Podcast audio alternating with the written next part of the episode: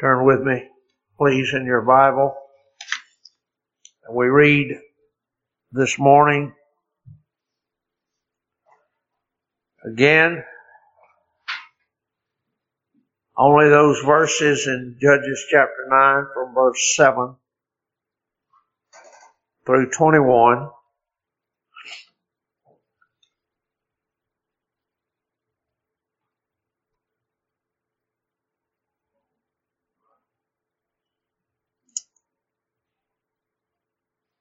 And when they told it to Jotham, he went and stood in the top of Mount Gerizim and lifted up his voice and cried and said unto them, Hearken unto me, ye men of Shechem, that God may hearken unto you. The trees went forth on a time to anoint a king over them. And they said unto the olive tree, Reign thou over us. But the olive tree said unto them, Should I leave my fatness, wherewith by me honor God, they honor God and man? And go to be promoted over the trees?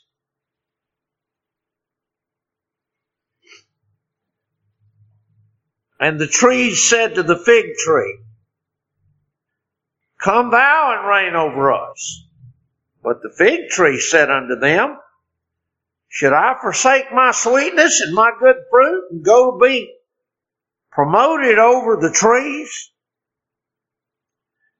Then said the trees unto the vine, Come thou and reign over us.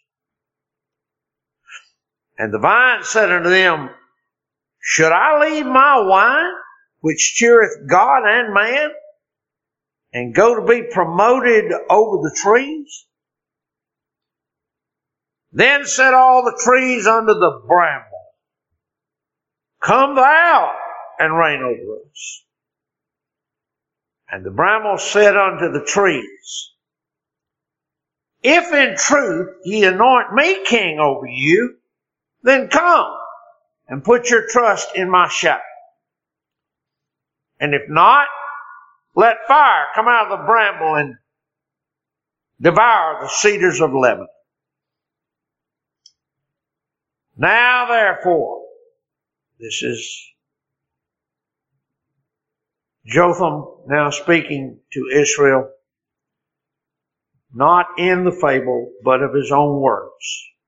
Now therefore, if ye have done truly and sincerely in that ye have made Abimelech king, and if ye have dealt well with Jerubbaal and his house, and have done unto him according to the deserving of his hands, and then there's this parenthetical, verse 17 and 18. For my father fought for you and adventured his life far and delivered you out of the hand of Midian. And ye are risen up against my father's house this day and have slain his sons, threescore and ten persons, upon one stone and have made Abimelech, the son of his handmaid, king over the men of Shechem because he is your brother. If ye then have dealt truly and sincere with Jerubbaal and with his house this day, then rejoice ye in Abimelech, and let him also rejoice in you. But if not, let fire come out from Abimelech and devour the men of Shechem and the house of Millo, and let fire come out from the men of Shechem and from the house of Millo and devour Abimelech. And Jotham ran away and fled and went to Beer and dwelt there for fear of Abimelech his brother.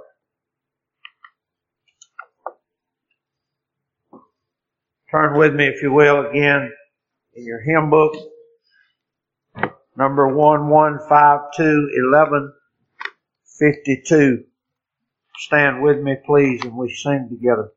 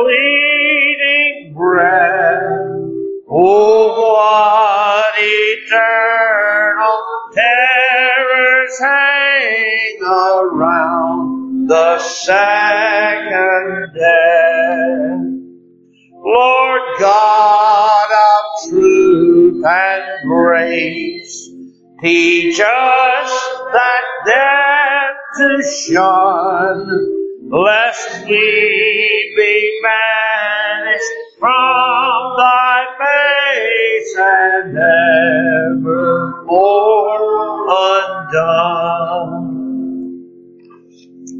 Thank you. Be seated.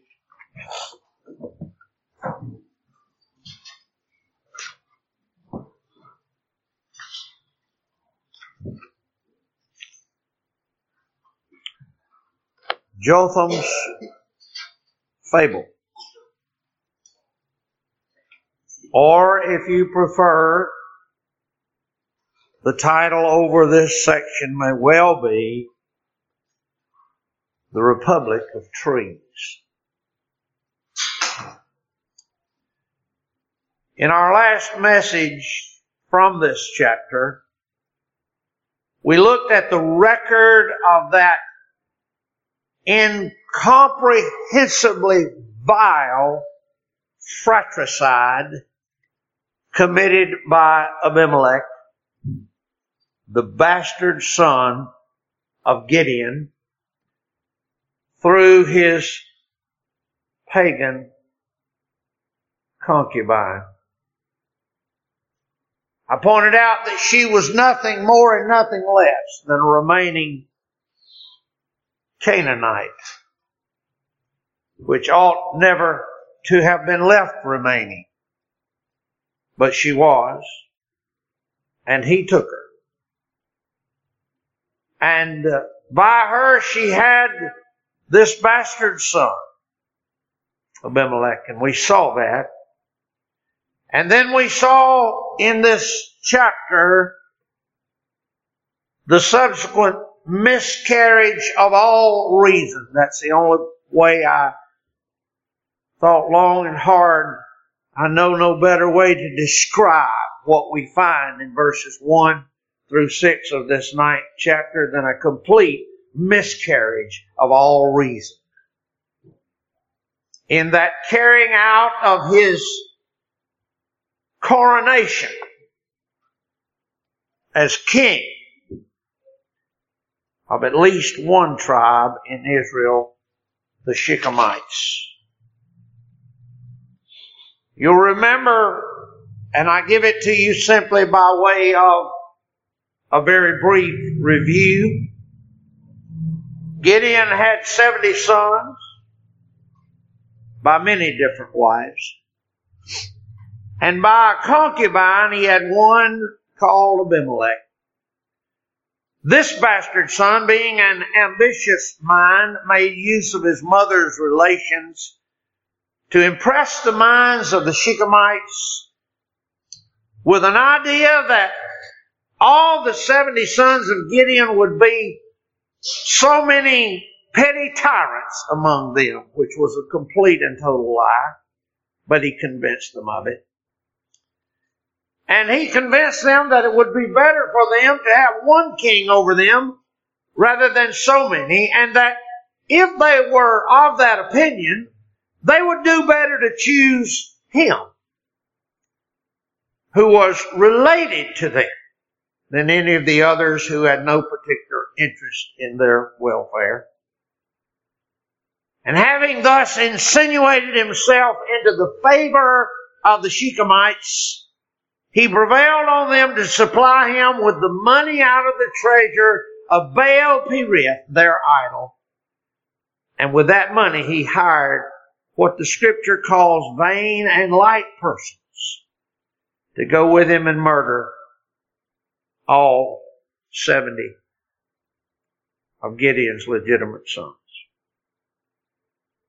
Simeon said, What an awful proof is this of the cruel nature of ambition, which could insinuate him to such, could instigate him to such an inhuman act, and of the ease with which instruments may be readily procured to perpetuate any evil that the human heart can conceive.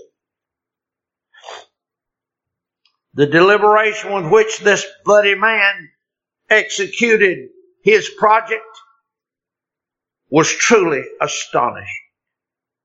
One would have supposed at least that he would murder them all hastily in their beds. But as though he delighted in that accursed work, he brought them all forth and slew them all on one stone.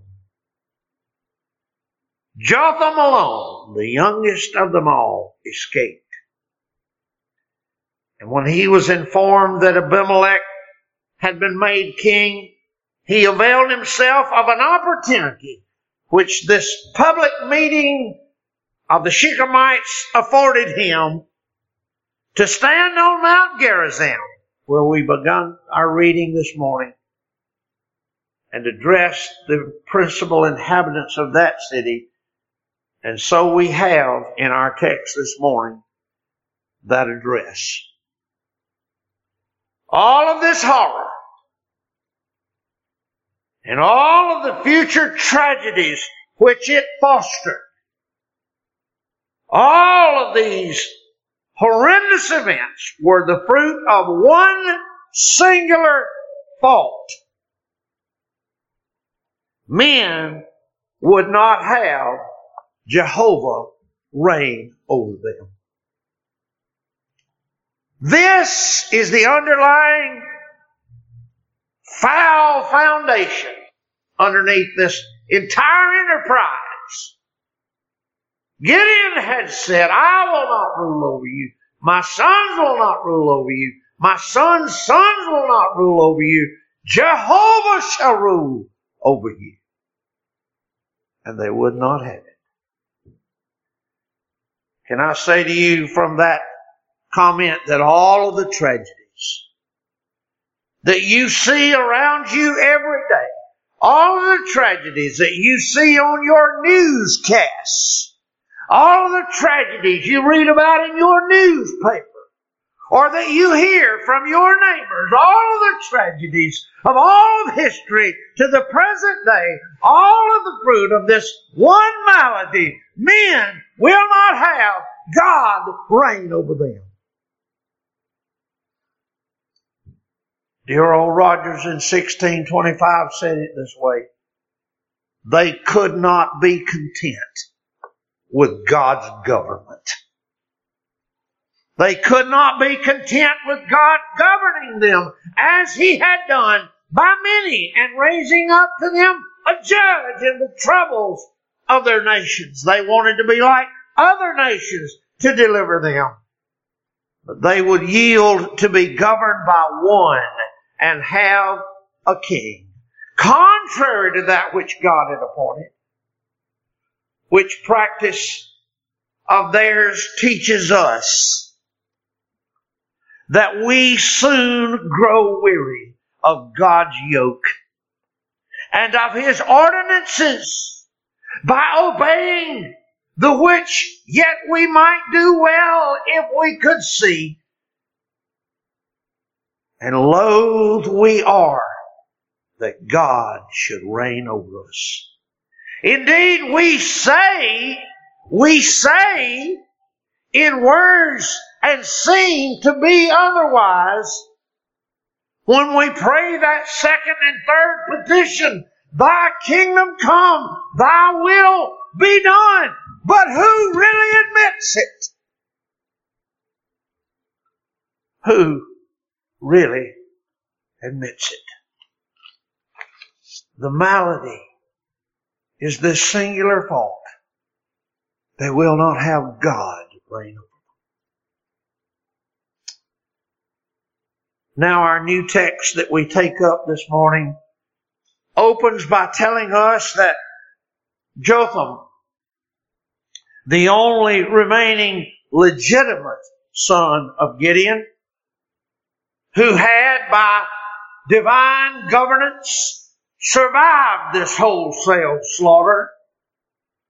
Jotham, according to the purposes of God, received word of these proceedings in our verse 7 and received word of Shechem's appalling guilt in the appointment of Abimelech. Verse 7 says, And when they told it to Jotham, Jotham,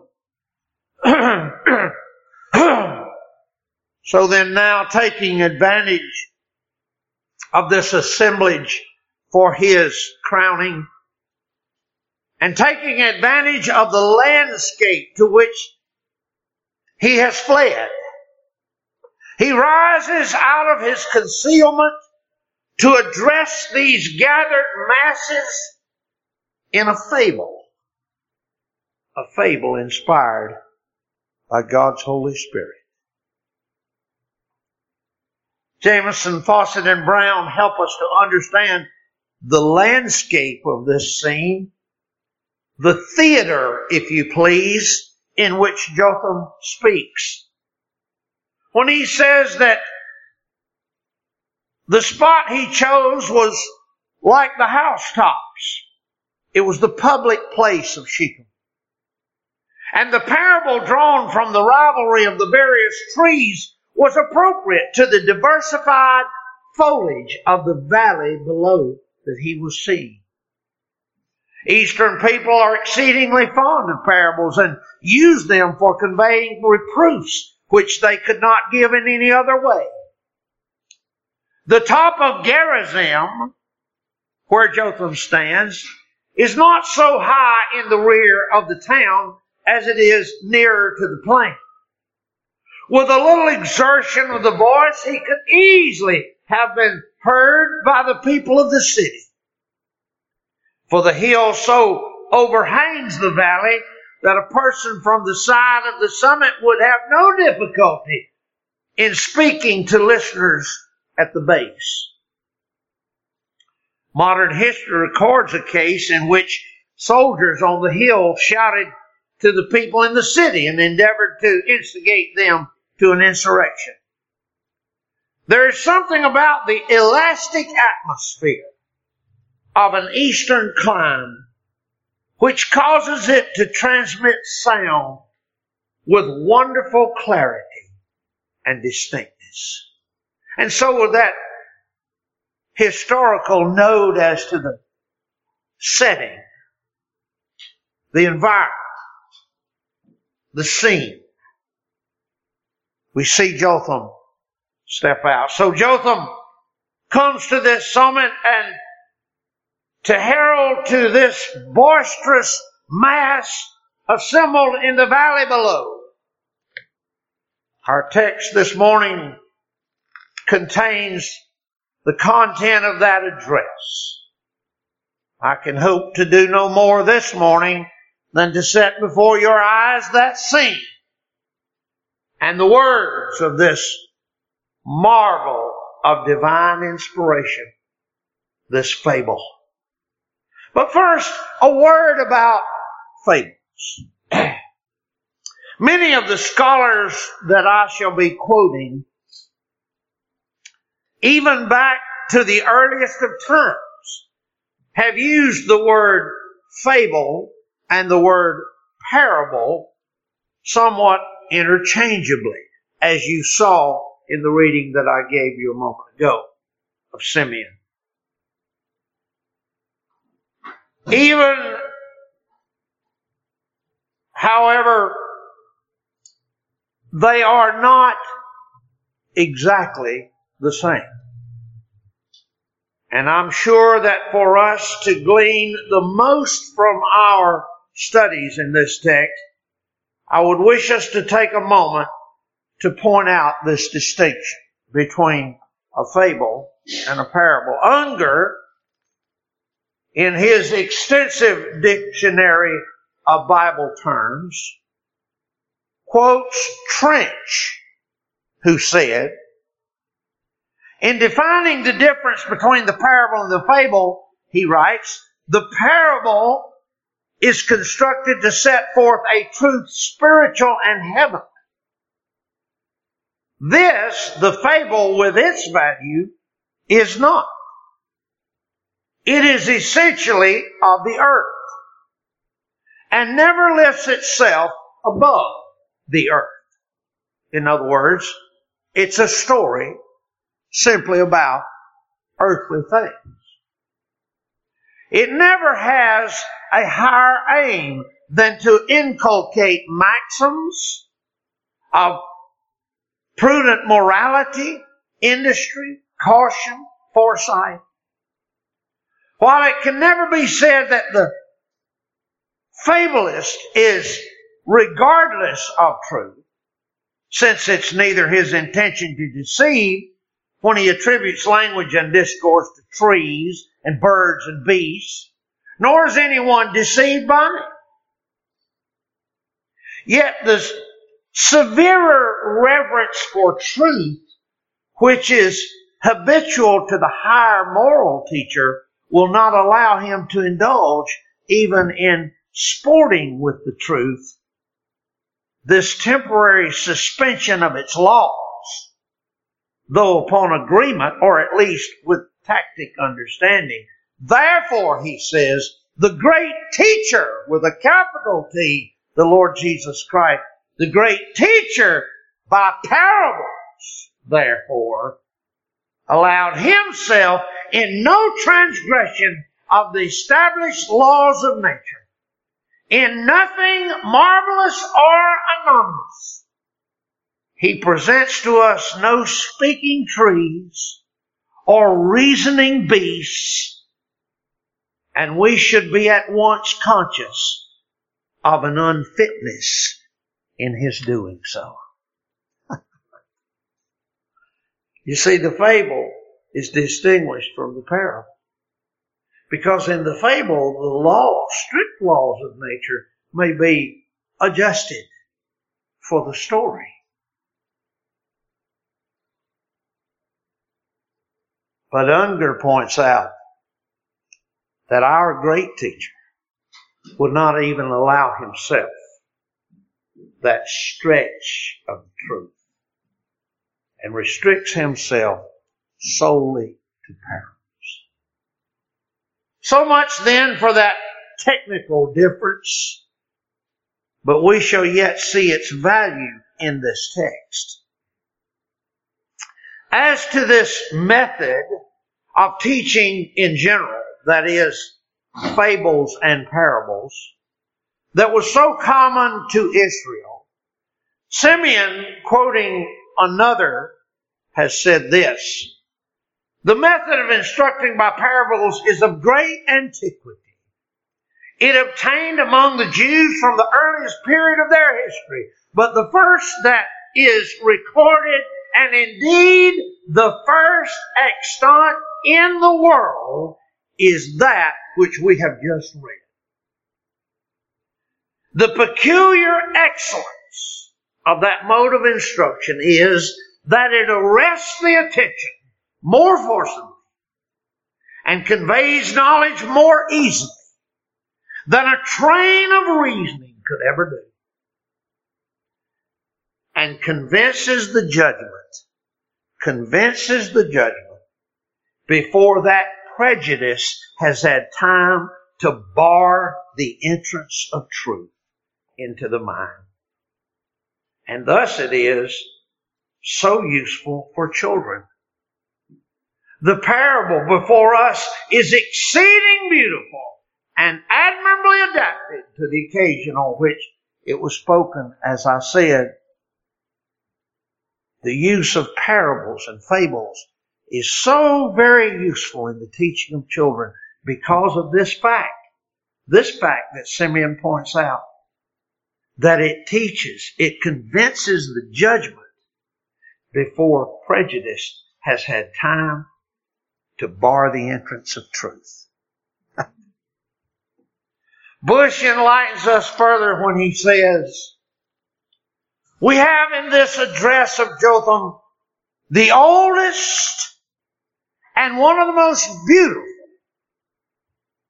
stories on record.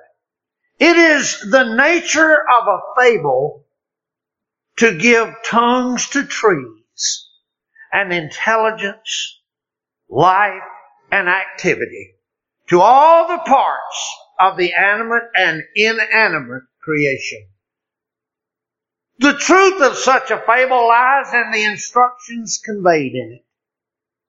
The peculiar excellence of this mode of instruction, as he said before, is that it arrests the attention more forcibly and conveys knowledge more easily than a train of reasoning. Accordingly, it has happened that in the East especially, where the imagination and the whole mental temperament is more fervid and glowing than elsewhere, this veiled form of instruction has always been in high repute, whether in conveying wholesome truths to the ears of power or inculcating lessons of wisdom and justice and duty upon the obtuse and unreasoning multitude.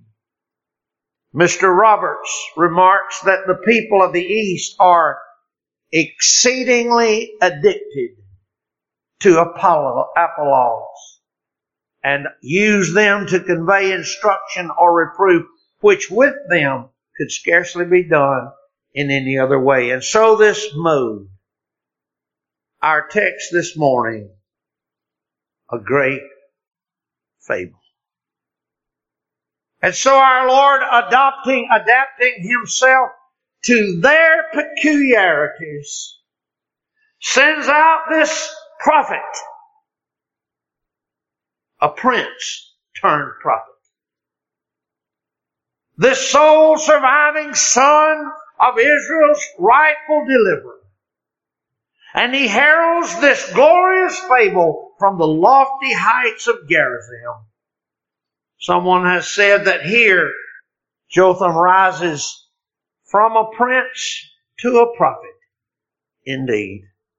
Dr. Gill said, this is a fable. And a very fine and beautiful one indeed. It is fitly expressed to answer its design of the most ancient. It is of the most ancient of its kind.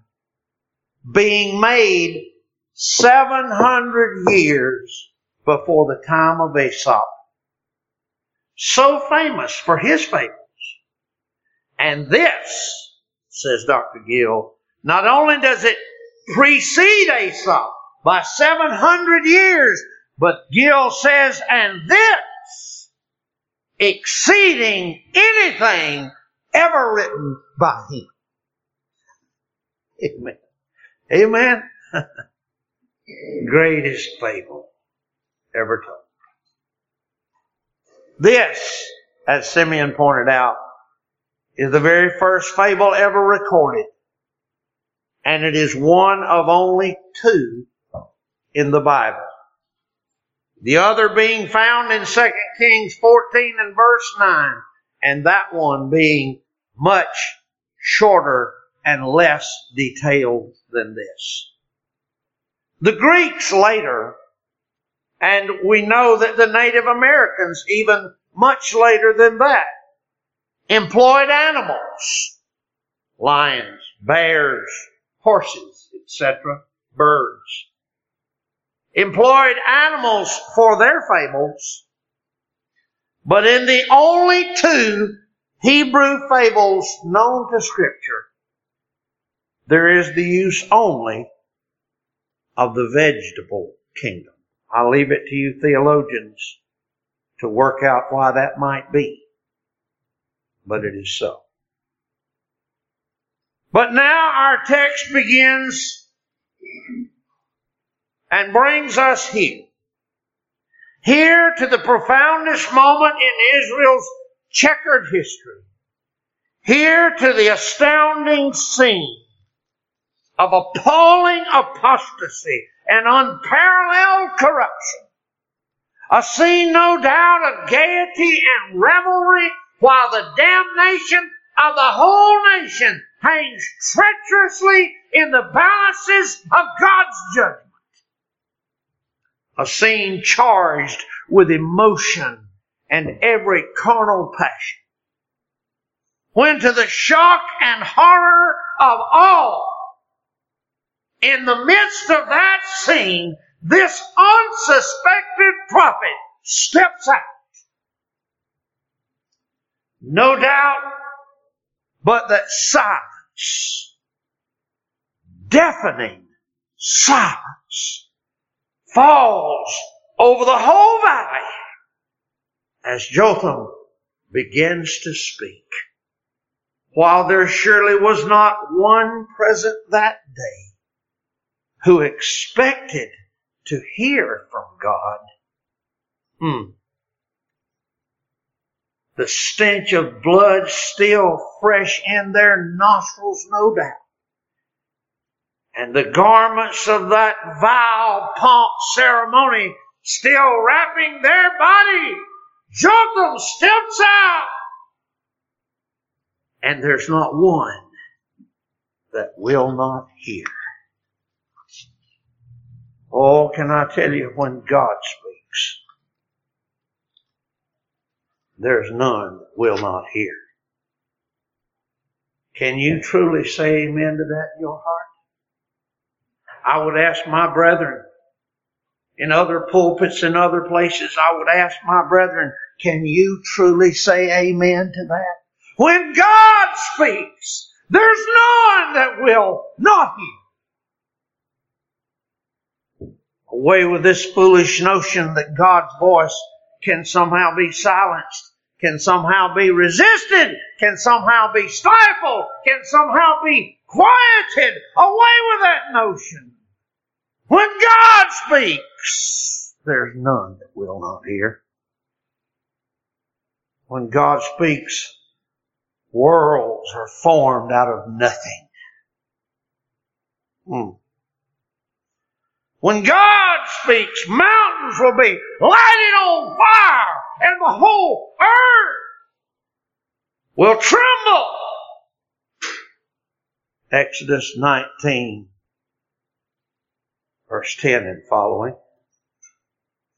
When God speaks, fire will come down out of the heavens and consume 50 men at a time twice in 2 Kings chapter 1. Or the earth will open up and swallow whole families numbered 16. When God speaks, when God speaks, it's the sound of mighty waters and thunder revelation 14, 1 through 2. On and on and on I could go through the scriptures, but I only mean for you to know this. God will be heard. God will be heard. And when God speaks, none will silence him. So in our record here, Jotham steps out. And all of Shechem hears him. Here's what? Well, first, first he hears this announcement that the only way they will be heard of God, the only hope they have of being heard by God is to be willing to hear instruction from Him. Verse 7. And when they told it to Jotham, he went and stood in the top of Mount Gerizim. And he lifted up his voice and he cried and he said to them, Hearken unto me, ye men of Shechem, that God may hearken unto you. The only way they're going to be heard by God is for them to be willing to hear God. Is not this the consistent teaching of the scripture throughout. Proverbs. Proverbs chapter 28 and verse 9. He that turneth away his ear from hearing the law, even his prayer shall be abomination. God's not listening. God's not listening because you're not listening. God's not listening because you're not listening. This is the consistent teaching of Scripture. So then, what is it that He will teach them? well, the answer is enshrined in this holy fable. We've read it already this morning. But allow Edersheim to briefly survey it for us. Edersheim said this brings us once more to the memorial of the veil. You remember that translation I suggested to you? The memorial of the veil which Joshua had set up. When at the close of his last address the people had renewed their covenant with Jehovah it was in this sacred spot that the citizens of Shechem and the whole house of Millo were now gathered to make Abimelech king. Close by, behind it to the south, rose Gerizim, the Mount of Blessings. On one of its escarpments, which towers 800 feet above the valley, Jotham, the last survivor of Gideon's house, watched the scene. And now his rose, voice rose above the shout of the people. In that clear atmosphere, every word made its way to the listener below. It was a strange fable, he told, peculiarly of the East that land of parables and a language so clear and forcible that it stands unique. It is about the Republic of Trees who are about to elect a king. In turn, the olive tree, the fig tree, and the vine, the three great representatives of fruit bearing trees in Palestine, in turn each is asked. But each refuses, for each has its own usefulness and inquires with wonder. Am I then to lose my fatness or my sweetness or my wine and go to flutter above the trees? I'll explain that, that, later to you in another message. The expressions, he says, are very pictorial, as indicating, on the one hand, that such a reign could only be one of unrest and insecurity, a wavering or a fluttering above the trees, and that in order to attain this position of elevation above the other trees. A tree would require to be uprooted from its own soil and so lose what fatness and sweetness and refreshment God had intended it to yield. Then those noble trees having declined this offer, and apparently all the others also, the whole of the trees next turn to the thorn bush, which yields no fruit, can give no shadow, and only wounds those that take hold of it, which in fact is only fit for burning.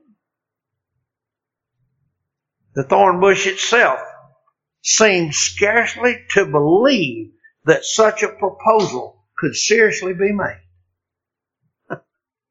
if in truth, it says, if in truth, that is, if you're sincere, ye anoint me king over you, come, put your trust in my shadow.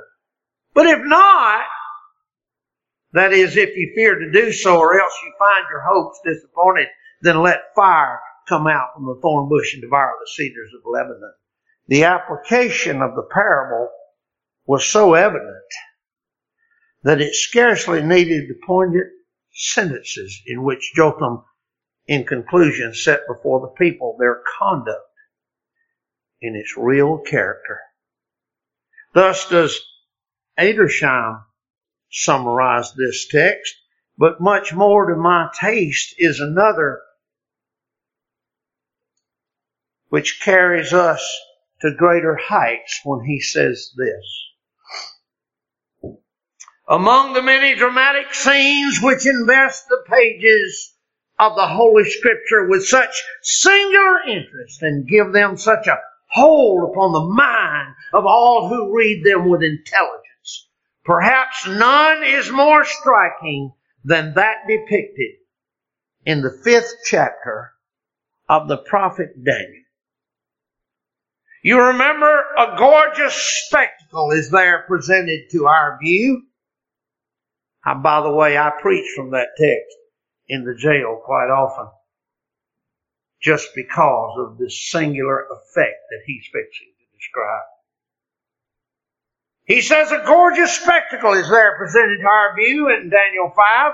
The monarch of one of those mighty oriental monarchies which were a fearful embodiment of the irresponsible human power over the lives and destinies of millions, was sitting in high state in the palace of his kingdom.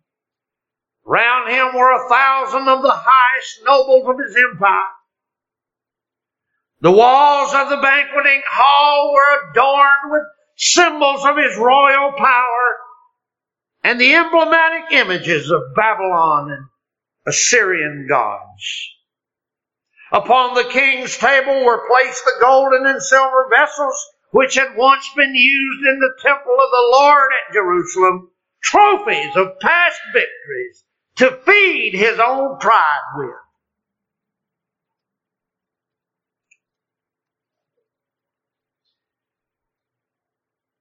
To do homage to the gods of silver and gold, of brass and iron and wood and stone they had gathered.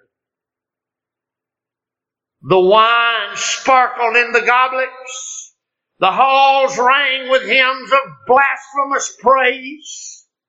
Insolent myrrh and voluptuous luxury, security of power, pride of dominion kept their high revel with audacious pomp. All faces were flushed with wine all hearts beat high with self-confidence and arrogant success and would have, one would have thought they held a lease of power and pleasure for the term of eternity. The revel was at its height when suddenly, but noiselessly, there came forth the fingers of a man's hand. And upon the wall just opposite the king's throne on which the lamps were throwing their full glare of light wrote these fatal words, Mene, Mene, Tekel Upharsin. The agony that passed over the king's face, the tumultuous terror of his heart, the smiting of his trembling knees together, the frightened cry of the astrologers and magicians, the breaking up of the festival, the consternation of the company were but the prelude of what would come next. What the sacred writer records with such pithy brevity. In that night was Belshazzar, the king of Chaldeans, slain.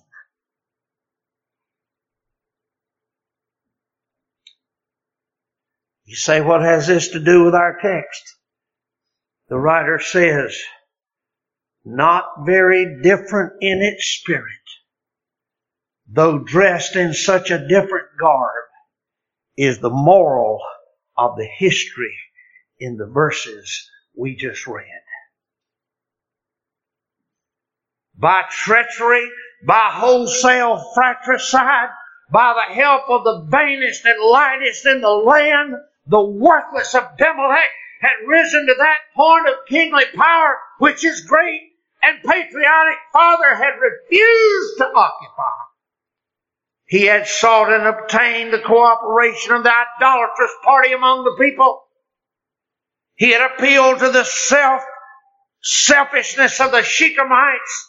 He had freely scattered tribes, and by such means he had obtained the desire of his heart. All seemed safe and prosperous now, when from the heights of Mount Gerizim a voice. A voice of ill omen. It might seem a prophetic voice, certainly a voice big with unwelcome truth, rang in the streets of Shechem. The passerby, the throng in the marketplace, the base adherents and flatterers of the new made king were startled by the sound and looking up to the rock which overhung their town saw Jotham, the youngest son of their great benefactor and deliverer. Of him who had saved their country from slavery their people from Baal worship. They saw him there standing on the rocky ledge. With ready eloquence, he caught their ear and fixed their attention in the words of verse 7. While he uttered his cutting rebuke and poured out his prophetic curse. Surely the sweet morsel in the mouths of successful conspirators must have turned to gall and wormwood as their own base ingratitude and treachery and the violence of their worthless king thus gibbeted before their eyes. Surely their guilty hearts must have sunk within them as the sure consequence of their, their misdeeds was held before their eyes with such marvelous power of conviction in the simple words of a fable. It is this inevitable nemesis, this certainty that men will reap what they have sown, this exposition of the naked hideous, hideousness of wrongdoing, this vileness of sin, breaking through all the glitter of success and all the glare of present prosperity. In a word, the just judgment of God written by the finger of God upon the wall, declared by the voice of God from the pulpits of His truth. This that men so obstinately close their ears and shut their eyes to, but which the Word of God so resolutely declares God will be heard. God will be heard. God will be heard. Jotham steps out on the ledge of Mount Gerizim. And suddenly, the revelry is stunned into silence.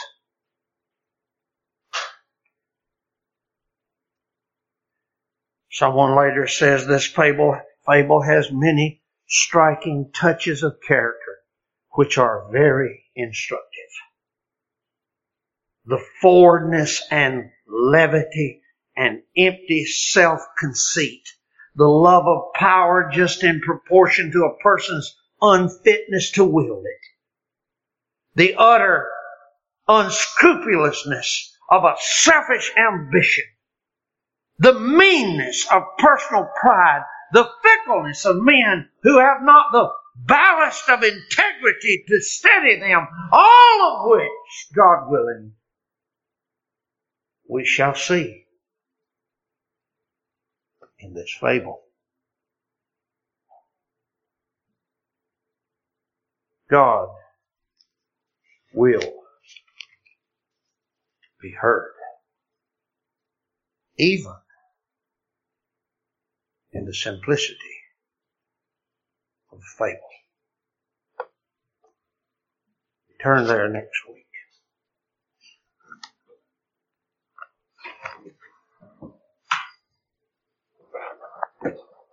Turn with me in your hymn book again, please. Stand with me. Sing together number 686. Will you stand with me? Eight, 686. Broad is the road that leads to death. Thousands walk together there. Wisdom shows a narrow path. with Here and there, traveler.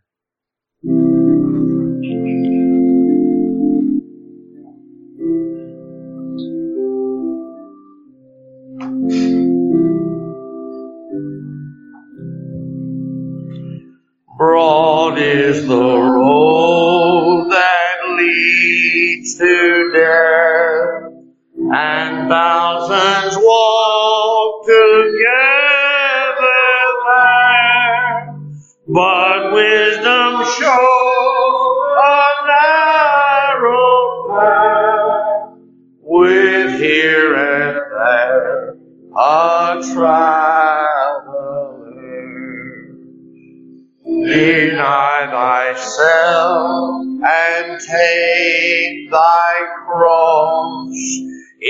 is the Redeemer's great command.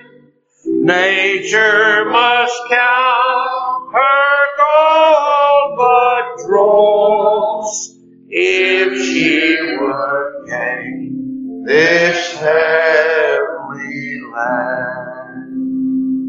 The fearful soul that tires and faints and walk the ways of God no more is but esteemed almost a saint and makes his own destruction sure. Lord, let not all my hopes be made. Create my heart entirely new, which hypocrites could ne'er attain, which false apostles never